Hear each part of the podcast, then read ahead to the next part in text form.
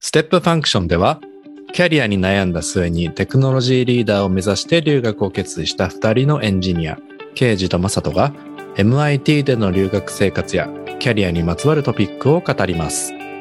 今回は地方都市のサステナビリティ、スマートシティの3回目、最終回です。今回は世界でのスマートシティの潮流を見ていきたいと思います。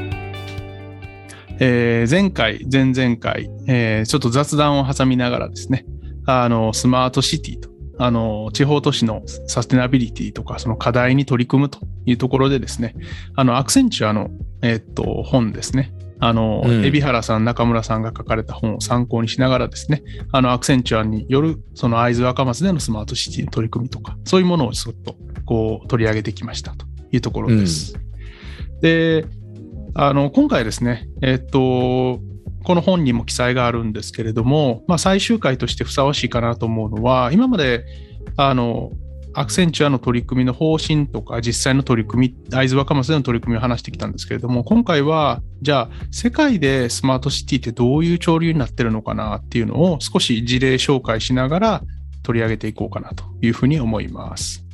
あの、一応前回の話少しだけ振り返っておきますと、えっと、1回目はですね、あの、アクセンチュアのその取り組み、えー地方都市の課題をどうアクセンチュアが捉えているかということ、また、それに対してアクセンチュアがどういうふうにアプローチしようとしているかということ、ソリューションと実行戦略について少しお話ししました。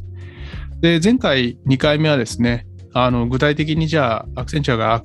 会津若松でどういうことをやっているかということ、まあ、スマートシティ計画と彼らが呼んでいるものの構造と、まあ、実際に具体的な取り組みですね、を3点ぐらい紹介したかなというふうに思います。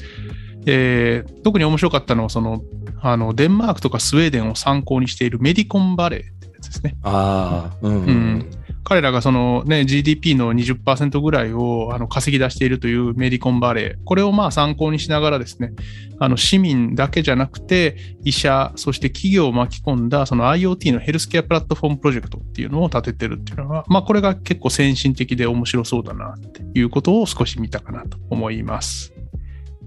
じゃあ今回、えーっとですね、スマートシティの、まあ、潮流というところで、あの、アクセンチュアがですね、このスマートシティの取り組みをですね、えっ、と、大きく2つに分類しているというところがあります。これちょっと面白い分類だなと思って、えっ、と、取り上げてみました。で一つ目は、まあ、彼らはですね、まあ、あの、まあ、ちょっと彼らの、なんていうか、取り組みへの思いもあると思うんですけど、えっと、一つを従来型と呼んでいて、もう一つをですね、まあ、多分最近の流れを受けてなんですけど、データ駆動型というふうに分けていますと。あ、二つなんだ、分け方がね。一応こう2つ、あの分けているというところです。まあこれ多分あの時間変化、あの潮流なので、えっと、従来こうだったんだけど、最近そのデータ駆動型っていうのがフィーチャーされてきて、あのスマートシティっていうのが新しい捉え方をされてきたっていう意味で、こういうふうに2つ分けてると思います。ああ、でなるほどね。うん従来に対して現在はこうですよっていう。そうそうそうそうそううんうんうん。そんな感じ。あの、というのも、まあ、これ従来型って呼んでるのが、その、もともとその環境とかエネルギー問題っていうのに課題意識を持って、これらを解決しようというために、えっと、出てきたのが最初の発端じゃないかというふうに彼らは分析していて、あの、最初この IBM とかがこうスマートシティとかスマートプラネットとかそういうことを言い出したと思うんですけども、あの結局エネルギーマネジメントとか、あとはそのスマートグリッドとか、こういうものが、えっと最初フィーチャーされているというのがあったかと思います。で、これ実際僕が、えっと、就職活動してる時ですね。2000僕は2013年に、えっと、弊社に入ったんですけれども、うんその頃ってちょうどスマートグリッドとかですね、あの、すごい流行ってたんですよね、ワードが。うん。で、あの、まあ、少し振り返ると、その、当時、日本だと、日本は実はスマートグリッド化結構されてるっていう話だったんですけど、あの、アメリカとかで電力自由化に伴って、あの、送電網がですね、送電網への投資がかなり減ったことで、2008年とかだったかな、に、その大規模な停電がカリフォルニアで起こったりとかね、あの、そういうことが結構起こっているということもあって、あの、アメリカでもそのスマートグリッドに対する要望が高かったし、ヨーロッパでは風力発電が当時、えー当時からすでに、あの、パーセンテージがだんだん上がってきていて、電力が不安定化するということもあって、スマートグリッドに対する要求が大きかったというところまあ、この辺を受けてですね、このスマートシティっていうキーワードが出てきたっていうのが、おそらく従来型とここで捉えている感じだと思います。うん。で、それに対してですね、まあ、現在どうなっているかっていうと、まあ、これに対してアクセンチュアはデータ駆動型、まあ、データドリブンという単語を当てていて、これはそのデジタル技術を活用することによって市民の QOL が向上させる、これを目的としているというふうに彼らは捉えてます。で具体的にはまあ当然ね、最近いっぱいワードとしてできてますけど、自動運転とかロボット、IoT、で、またコミュニティとしてのイノベーションみたいな、なんかそういうものをこのデータ駆動型っていうのは包含しているというふうに、まあ、思考しているって言った方がいいかな。というふうに、あの、彼らは、えーカテゴライズしているという形になります。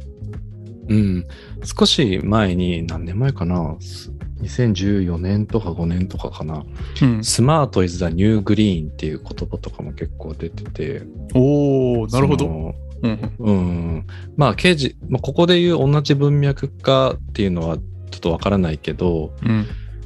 結構ね、最初の方はやっぱりスマートっていうのはエネルギーマネジメントだったりとか、まあそういうグリーンに関連するものっていうものがやっぱりあったけど、まあそれに対してさらにインテリジェントなものが、として AI とかね、うん。センシング技術だったりとか、そうそうそうそう。そういったものが入ってきて、うん、さっき説明してくれたみたいな、まあ、データ駆動型っていうのに入っていくのかな。うん。なんかそんな感じですね。確かに、その、あの、なんていうか、このスマートシティっていう単語をどれぐらいよく聞くかなって、もうこれ完全に肌感覚で、えっと、特にごめんなさい、データはないんですけど、僕がその就職活動してた時って、やっぱりスマートシティとかいう単語すごい聞いた気がするんですよね。やっぱ会社に入ってもうん当時言ってたような気がする。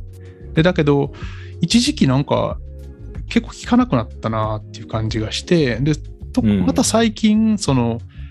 DX とかデジデジタライゼーションとか、なんかそういうのとともにこうスマートシティとかね。まあ、あの、日本だとスーパーシティ構想っていうのが、あの、えー国主導で今プロジェクトあありますけれども、ああいうものが再度持ち上がってきている、あの、というのも、この辺、このデジタル技術っていうのの本格的な活用っていう、まあ、潮流、これにもと、これに伴って、またフィーチャーされるようになってきたのかなっていう感じがしてます。なんかね、ニュースの見出しにもね、スマートシティだけじゃなくてね、デデータ駆動型のとか書いてくれると分かりやすいんだけどね。ああ、そうだね。ある程度のね、こう、あの、スマートシティって別に何も言ってないからね。何がスマートなのかってね。そうそうそうそなので、まあデータ駆動型と書かれると、ああ、なるほど、データを用いるんだなということがわかるので、少しこうね、あの、フォームが見える感じですね。SDM 的に言うとね。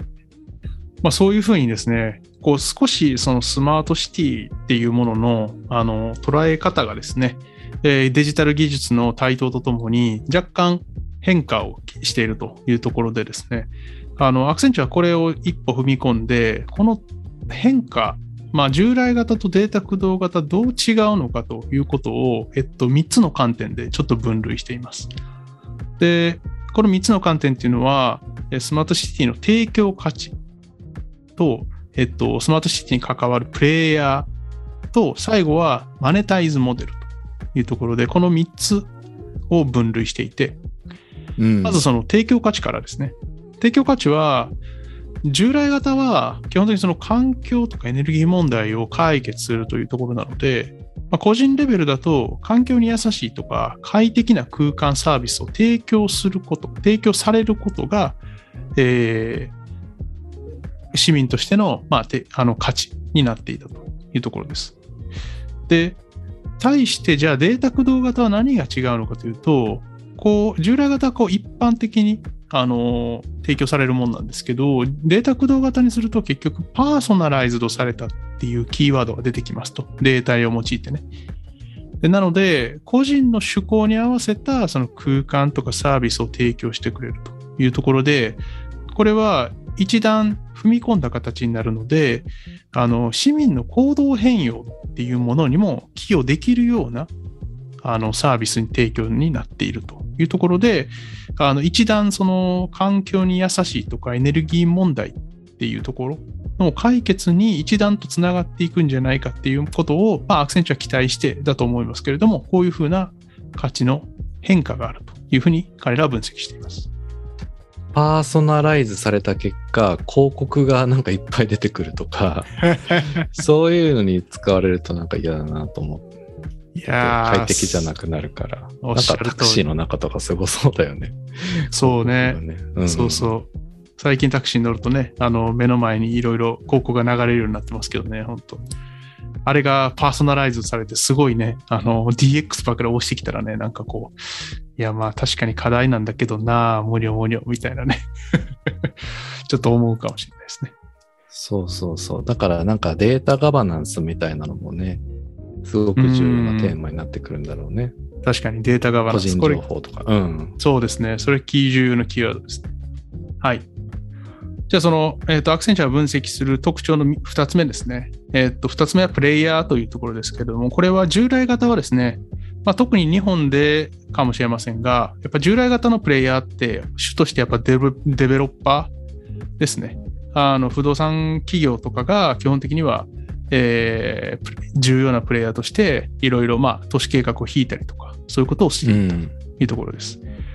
で、対してデータ駆動型になると、まあ当然異異業種からの新規参入があるということで、特にそのビッグテックが非常に存在感を増しているということをまあ彼らは言っています。まあ当然そうだよね。データ駆動型ってデータをあの自由自在に操れる人、えっと、取得から分析から提供まで、サービス提供までっていうと、やっぱりビッグテックが、あの、ね、一段も二段も前を行っているというところで、特にさっきうんお話ししたけど、アルファベット、その Google は結局、都市をじゃあ作ろうかって、そういうプロジェクトに本格参入しますよっていう動きを見せたりするので、まあ、こういうところに存在感出てるよねというところですね。じゃあ、えっ、と、特徴の3つ目ですね。えー、3つ目、最後は、このマネタイズモデルっていうところなんですけれども、これちょっと面白かったなと思って取り上げたいと思います。あの、マネタイズモデルは結局従来型は、まあ、プレイヤーがデベロッパーが中心ということもあって、あの、不動産のバリューアップによってお金を儲けるというのがこのマネタイズモデルだったというふうに彼らは分析しています。で、それに対して、じゃあデータ駆動型は何かっていうと、この当然不動産のバリューアップっていうのは当然あるんだけれども、えースマートサービス提供による収益。これはまあサービス提供ですね。であとは、技術サービスのそのテストベッド活用による事業創出。これちょっと面白いなと思ってます。でうんもう一つはデータ販売、広告、トランザクションのフィーというところですねやっぱ。りデータ販売広告が出てくるんだね。まあ、これはやっぱり新しいファン、まあそうですね。これが収益の一つになるというところをまあ、確かにそういうのを作ってお金をこういったなんていうかな都市システムの開発とかそういううん新しいスマートシティを作ろうと思ったらね、やっぱそこにお金をどう入れていくかっていうのに真っ先に出てくるのが、まあ、こういうところだろうね。まあそうだね。一番、うん。そうね、ファミリアだよね。もうすでに今現状でいっぱいこういうことが行われているし、みんなポテンシャルは感じてると思うので、それにお金を払う人は多いだろうし、っていうところでしょうね。そうそうそう。はい。まあこれがないとなかなか進まないとかもあるかもしれないから、なんか一概に悪とはい言わないんだけど、まあ一方で確かにねいなっていう。。いやいやいや、それはおっしゃる通り。別に僕らね、自分の個人情報を売って、これ人によると思いますけど、自分の個人情報を売って、あの何か得ると言ったときにあ、自分のアンコントローラブルなところで売られて、なんかすごいパーソナライズドされたね、あの広告を打たれても、うーんと思うことは、人によってはあるかなと思うのでね。はい。というところです。ただまあ僕が面白いなと思ったのは、この2つ目の、あ、ごめんなさい、3つ目か。えー技術とかサービスのテストベッド活用による事業創出っていうのをマネタイズモデルの一つに入れてるっていうのはこれ面白いなと思いましたね。あの、うんまあ要するに、えーっと、このスマートシティっていうのをその、まあトライアルできる場所というふうに捉えてくださいよっていうふうに言ってるのかなと思ってます。まあ自動運転もそうだし、えーっと、まあロボット IoT とか、まあそういうものを、えっと、実際実験場として使うことをできますよと。まあデータ駆動型だからねっていうところかな。おそらく、うん。あの実け実生活のそのセーフティーに直接関わるところが薄い部分っていうのはやっぱりまあデータとデータなんであのフィジカルな空間とはちょっと違うのでそういう意味であのそこの部分を切り出してできることが増えるというふうに思ってるのかなと思いますね。うん。はい。ここがまあ従来型との差分というふうに捉えてます。で、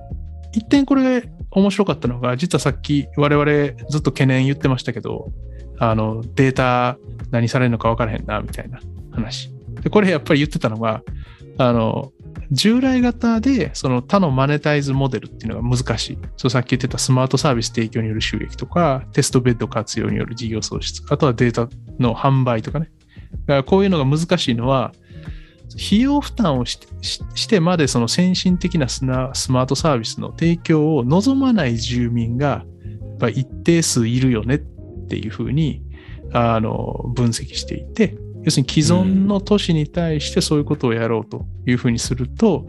あので従来型だけでいくことすると、やっぱりそういう人のあの反発みたいなのがあって、なかなか実装されにくいねというふうに彼らは分析しています。だまあ我々の懸念っていうのは、まあ、あの別に間違ってはないし、まっとうな懸念だと思うんだけれども、まあこれがその、あの、まあ、あの、言い方によってはそういうあのデータ駆動型をある種妨げるものになりうるよねというふうに彼らは分析しているというところですね。そうだね。うん。まあここは難しいところですね。まあだから、うん。あの、結局、アクセンチュアは、まあ、そういうことを含めて、ただ、あの彼らはおそらく、あの、会津若松で、その、オプトインを採用しているところは、こういう、その、望まない人に、いきなり、その、オプトアウトやとね、望まない人に対からの懸念みたいなのがすごいいっぱい来るから、やっぱオプトインにすることで、えー、ジョインしてね、というふうに呼びかけるとかね、まあ、そういうふうな、あの、かなりこの辺にはケアをしているように見えました。まあ、これがちょうどそのスマートシティをですね、えっと、大きくその従来型っていうのと、現在のデータ、データ駆動型という時に分けた時のまあ特徴でした。で、ここからはですね、えっと、後半はその、じゃあ、実際スマートシティの事例っていうふうに、事例をちょっと一個取り上げていきたいなと思います。で、その前に、えっと、じゃあ事例ってどういうものがあるのかなっていうので、あの、彼らが大きく2つにやっぱりこれも分けていて、事例を分類した形ですね。事例を分類すると、一つは新規開発型ですと。で、もう一つはレトロフィット型と、こう二つ彼らは分けてます。でまずその新規開発型に関しては、これは非常にシンプルで、あの、まあこれは結局ゼロベースで、まあ言ったら今なかったところに新しい都市を作りましょうとか、まあそれに近いようなことですね。はい。で、これがまあ新規開発型と呼んでいるもので、えーっと、この本ではですね、大きく2つ事例が紹介されていて、1つは日本の事例。これは藤沢の事例ですね。あの、これ面白かった。藤沢サステナブルスマートタウンっていうのがあります。これま神奈川県藤沢市ですね。ありますと。で、これは実はパナソニックによって、あの、実施されてるもので、あの、自社工場の跡地、だから20ヘクタールぐらいあるらしいんですけど、ここをですね、あのスマートシティにしましょうというあの取り組みがあって、で、実際、あの、まあ、彼らはその、ここで言ってるのは、その、えー、なんだっけ、ホームエナジーマネジメントシステム、ヘムスでしたっけ？なんかそういうものとか、あのそういうものが実装されているとか、あとはそのコミュニティをちゃんと作れるように、真ん中にあのサービスが提供されるとかで、あの、エネルギー、セキュリティ、モビリティ、ウェルネス、コミュニティ、この5つの高品質なサービスが受けられるようにというのが、えーこの藤沢サステナブルスマートタウンの特徴だというふうに彼らは分析しています。うん。そう。これはあの、ね、もう一個、あの、当然、まあ、この本、あの、少し古めというか、まあ、あの、数年前に出たものなので、えっと、今だとね、あの、我々前回も話しましたけど、トヨタの、あの、ウーブンシティっていうのもおそらくここに入ってくるだろうなという気がしますし、さらにこうね、あの、自動運転見越した先進的な取り組みっていうのが、えーそのウーブンシティではされていくというふうに、まあ僕らは期待していますし、面白いなと思っているところですね。あと、もう新規開発型のもう一個の事例としては、えっ、と、これは Google、アルファベットがやっている、あのカナダのトロントでやっているプロジェクトですね。えっと、サイドウォークトロントっていうんですけど、これはあの後で少しお話ししたいと思いますが、あのキーサイドプロジェクトっていうのがこのトロントで行われていて、えーこのプロジェクトが、えーここで事例として紹介されています。これは最後に少し振り返りたいなと思います。では、この新規開発型に対して、もう一つはレトロフィット型というもので、これはまあ、既存の都市をスマート化するというふうな意味です。で、ここでも2つ事例が取り上げられていて、これ両方、あのー海外なんですけど、一つはオランダのアムステルダムです。うんで。これ結構面白そうで、どうも会津若松の取り組みは、このアムステルダムのをお手本にしたんじゃないかなっていうふうに見えますね。あ、そうなんだ。あうん。あのーここはやっぱりその、なんかもともとね、ヨーロッパって、こう、シビックプライド、自分の住んでいる都市へのプライドを持つっていう考え方がし結構浸透してるみたいで、あの、うんそのプライドを、まあ、活用じゃないけれども、そういうプライドをこうくすぐるような形で、こう、スマートシティへの参加がクールだというふうに、あのー感じさせるような、こう、文化の醸成をしながら、でかつその官民連携っていうあの組織を、官民連携の共同運営組織を立てる。これアムステルダムスマートシティっていうらしいんですけど、そういう共同組織、運営組織を立てることで、で、それが、こう、いっぱいのプロジェクトを統括するっていう形で、あのしアムステルダムがそのスマートシティのプロジェクトをどんどん進めていくようになったというふうになってます。で、これ、会津若松でも結局そのビッグテック主導とか、デベロッパー主導とか、そういう形じゃなくて、やっぱ市民へのニーズを対、あの、ニーズを応えることをファーストにするというふうに彼らも言っていて、その時にやっぱりそのコンソーシアムを立てる。官民連携ができるように、産学官民連携全部できるようにっていう、あの、形で彼らもコンソーシアムを立ち上げているので、あの、かなりこう、アムステルダムの、えー事例を参考にしてるんだなということがわかりますね。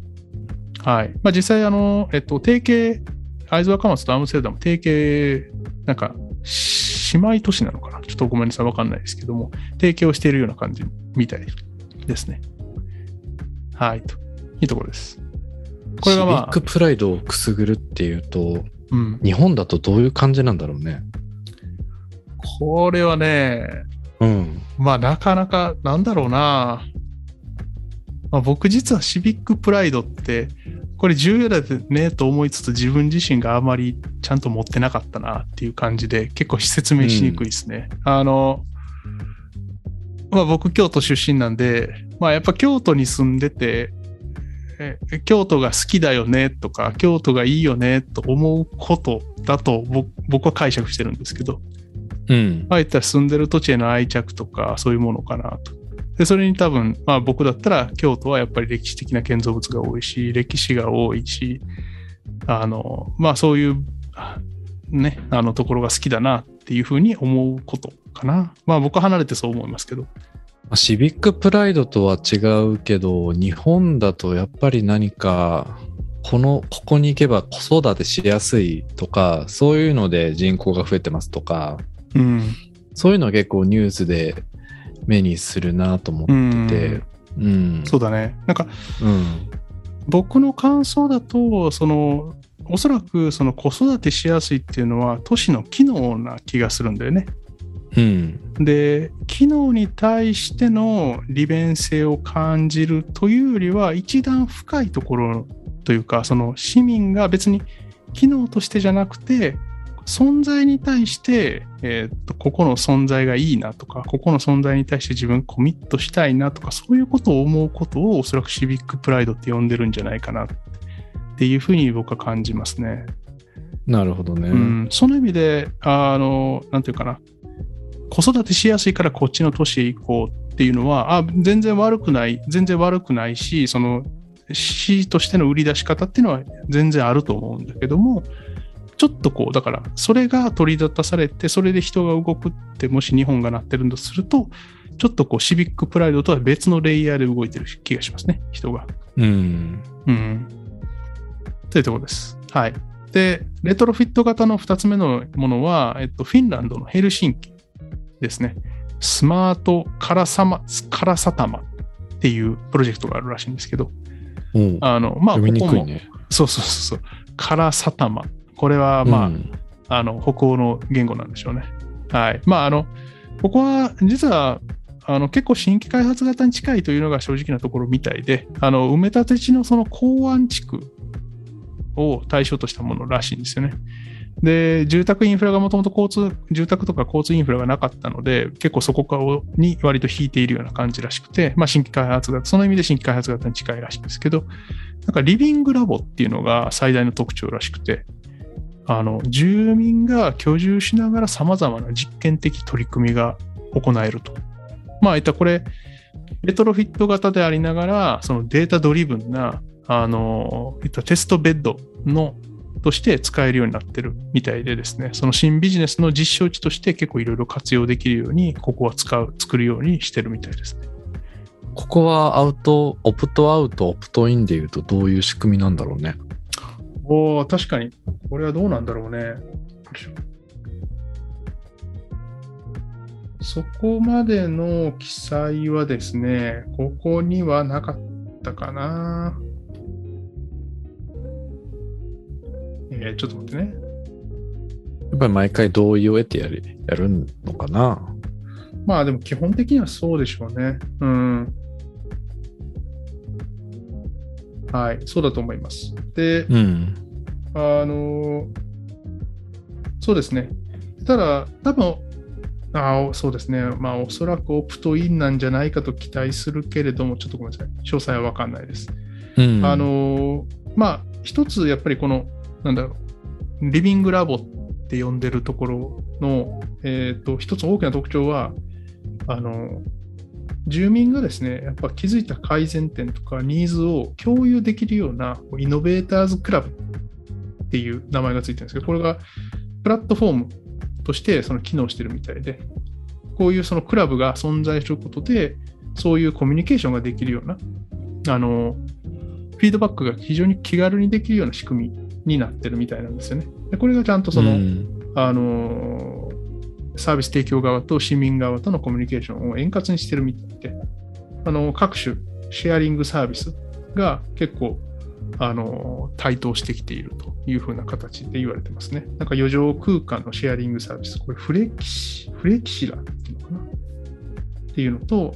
あとはその廃棄食品の削減を目指す企業、これはフロうー、んフォーラーっていうのかな？はい、というところらしいですね。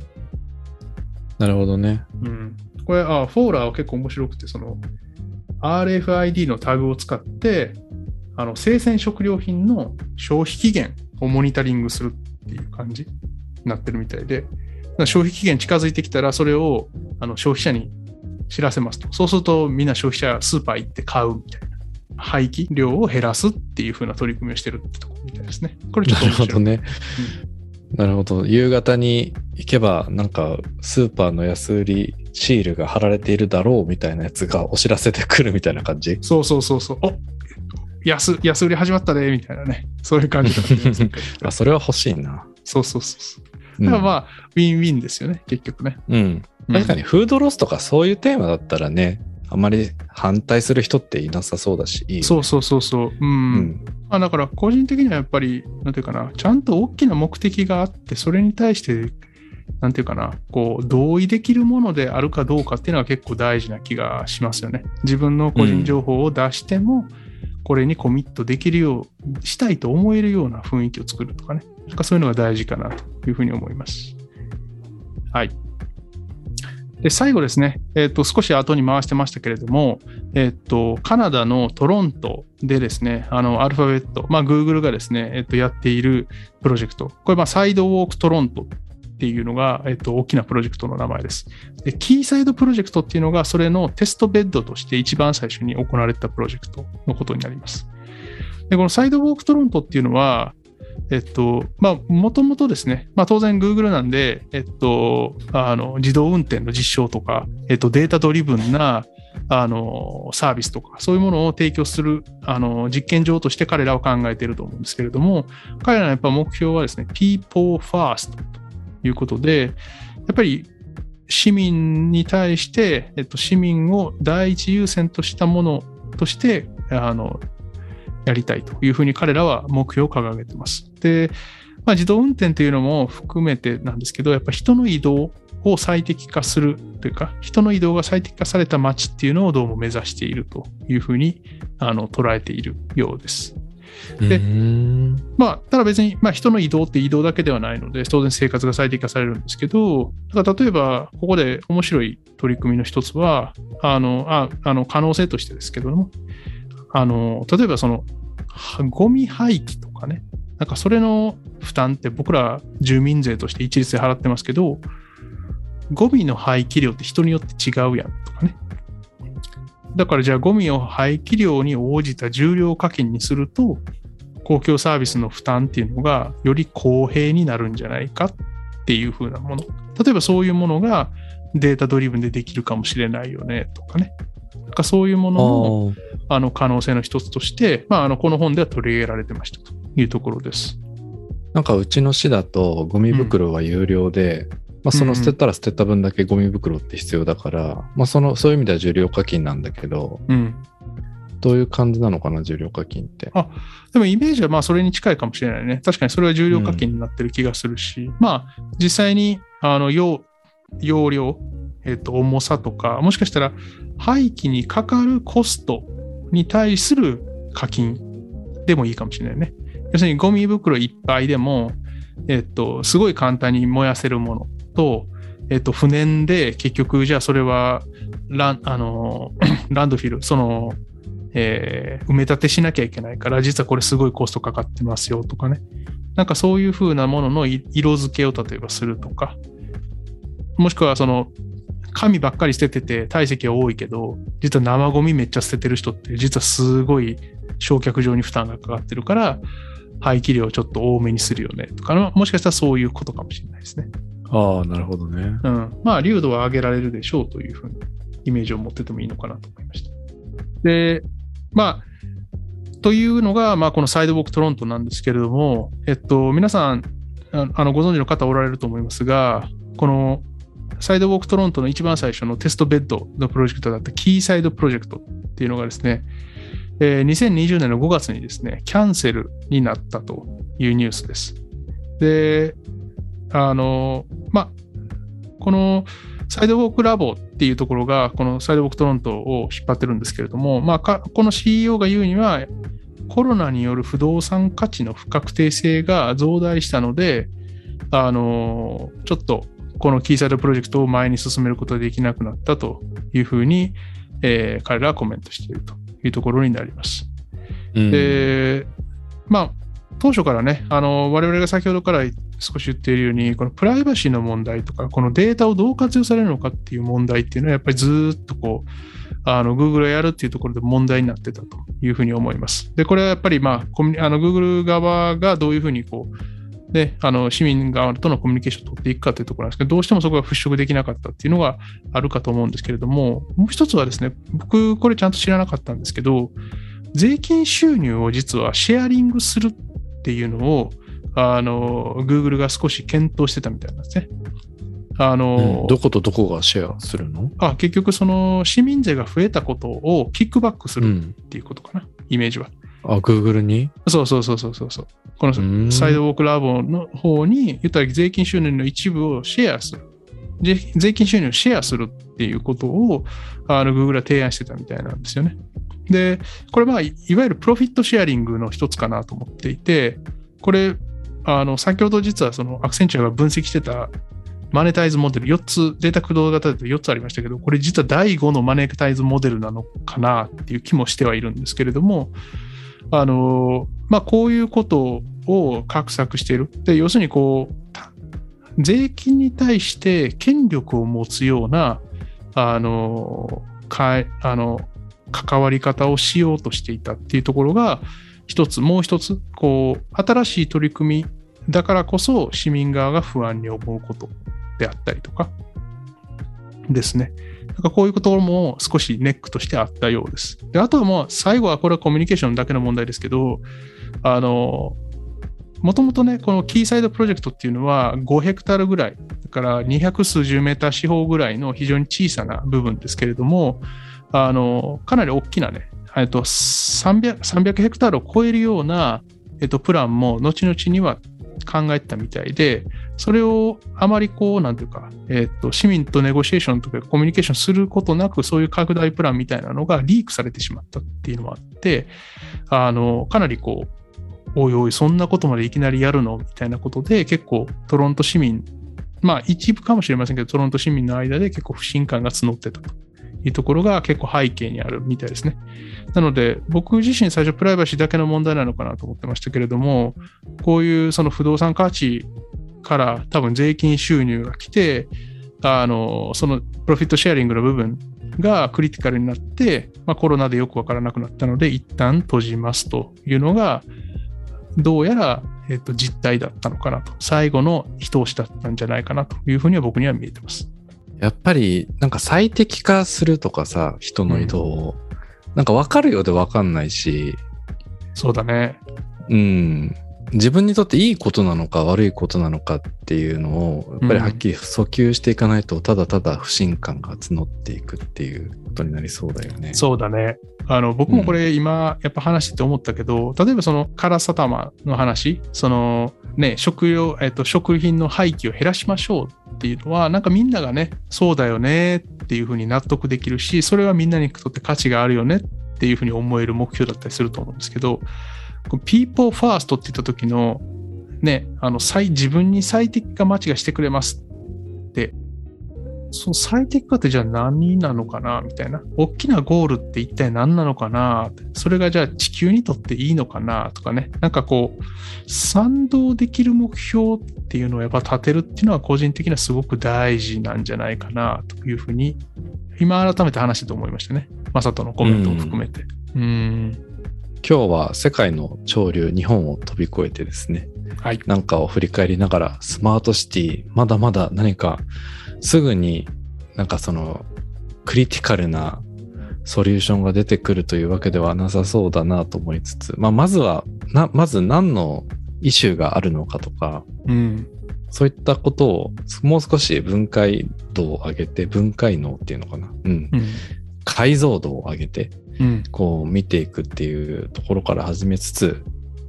まあ、何事もその結果だけ